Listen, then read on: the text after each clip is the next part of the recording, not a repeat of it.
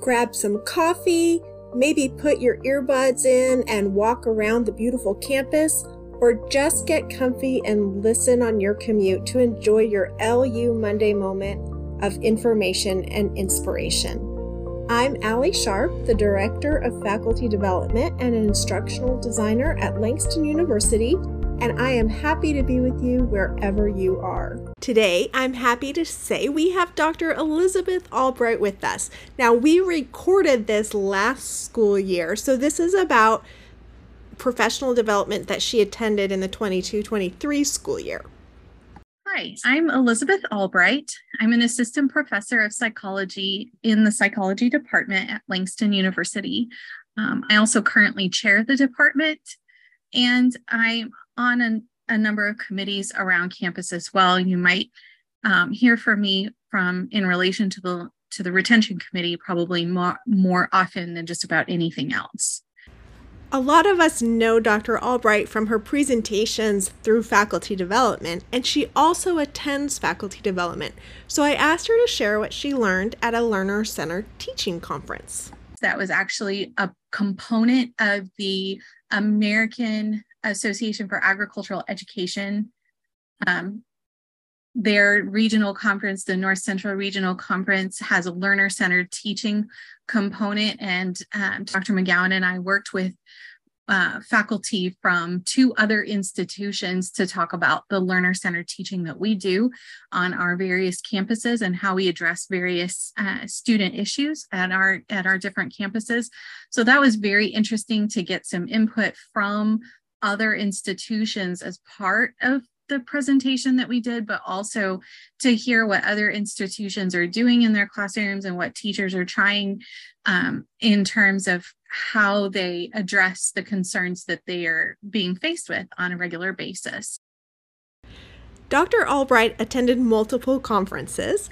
And so we had a long ranging conversation, and I'm curating that down so that there are some ideas that you can put into your classroom right away. This first one is the flipped classroom.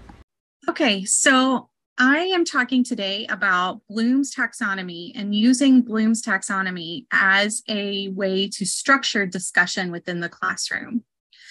A lot of times in teaching, particularly at the university level, um, we talk about things like a flipped classroom and we talk about things like using Bloom's taxonomy, and we have all these words and these phrases that we use and sometimes we even put them in reports and say, this is what we do.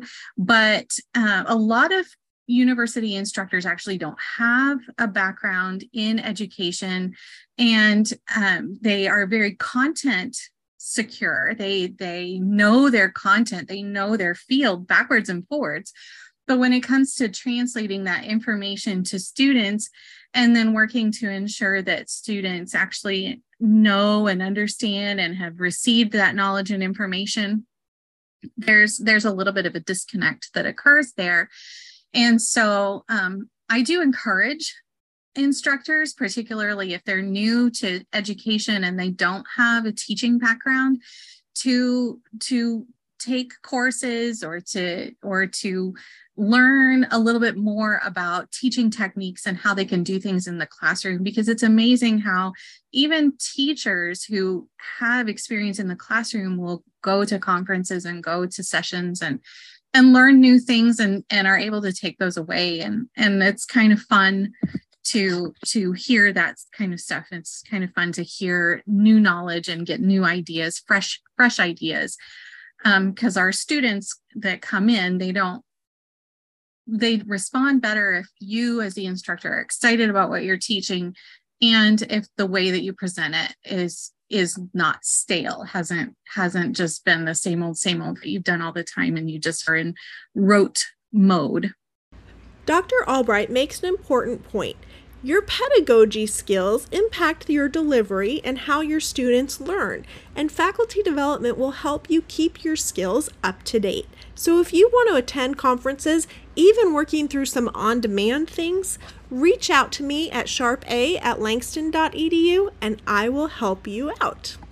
Um, we talk about Bloom's taxonomy and flipped classrooms a lot. Well, basically, in short definition, a flipped classroom means that instead of doing homework assignments outside of class, you do your assignments and your discussions and your and your work inside of class. The students do their work inside of class and the lecture takes place outside of class.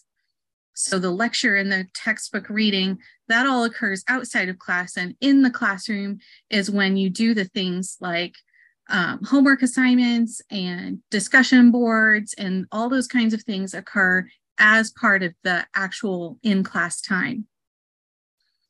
So um, that's just a very short definition of, of um, a flipped classroom. So, one of the things that I do as part of structuring a class in a flipped classroom model is I record all of my lectures for the students to be able to access outside of class time, which makes sense. Sometimes I make that part of my um, if I have a if I have a hybrid course, I make that part of the hybrid course that the in class time we spend doing discussions and we spend going over homework assignments and we spend doing that kind of thing, learning the content that we're covering. Whereas outside of the classroom during that virtual time, um, that's when they get to listen to the lecture and they get to take notes. And because it's recorded, they can go back and listen to the lecture multiple times, or if they didn't understand something clearly, they can they can go back. So if you're thinking, okay, how do I get started with this? Well, the answer is probably Canvas Studio. This is built into our Canvas, and Jason Henderson does training on it through CTI. You can use it to record yourself. You can also record your PowerPoint screen or any other screen. You can even import YouTube and Zoom. So you can do your lectures online through Canvas and your students can watch them. In our next episode of the podcast, Dr. Albright will talk about what her students do once they get to the class, and that's where the structured discussion takes place. I want to thank Dr. Albright for joining us. I want to thank you for listening, and happy teaching.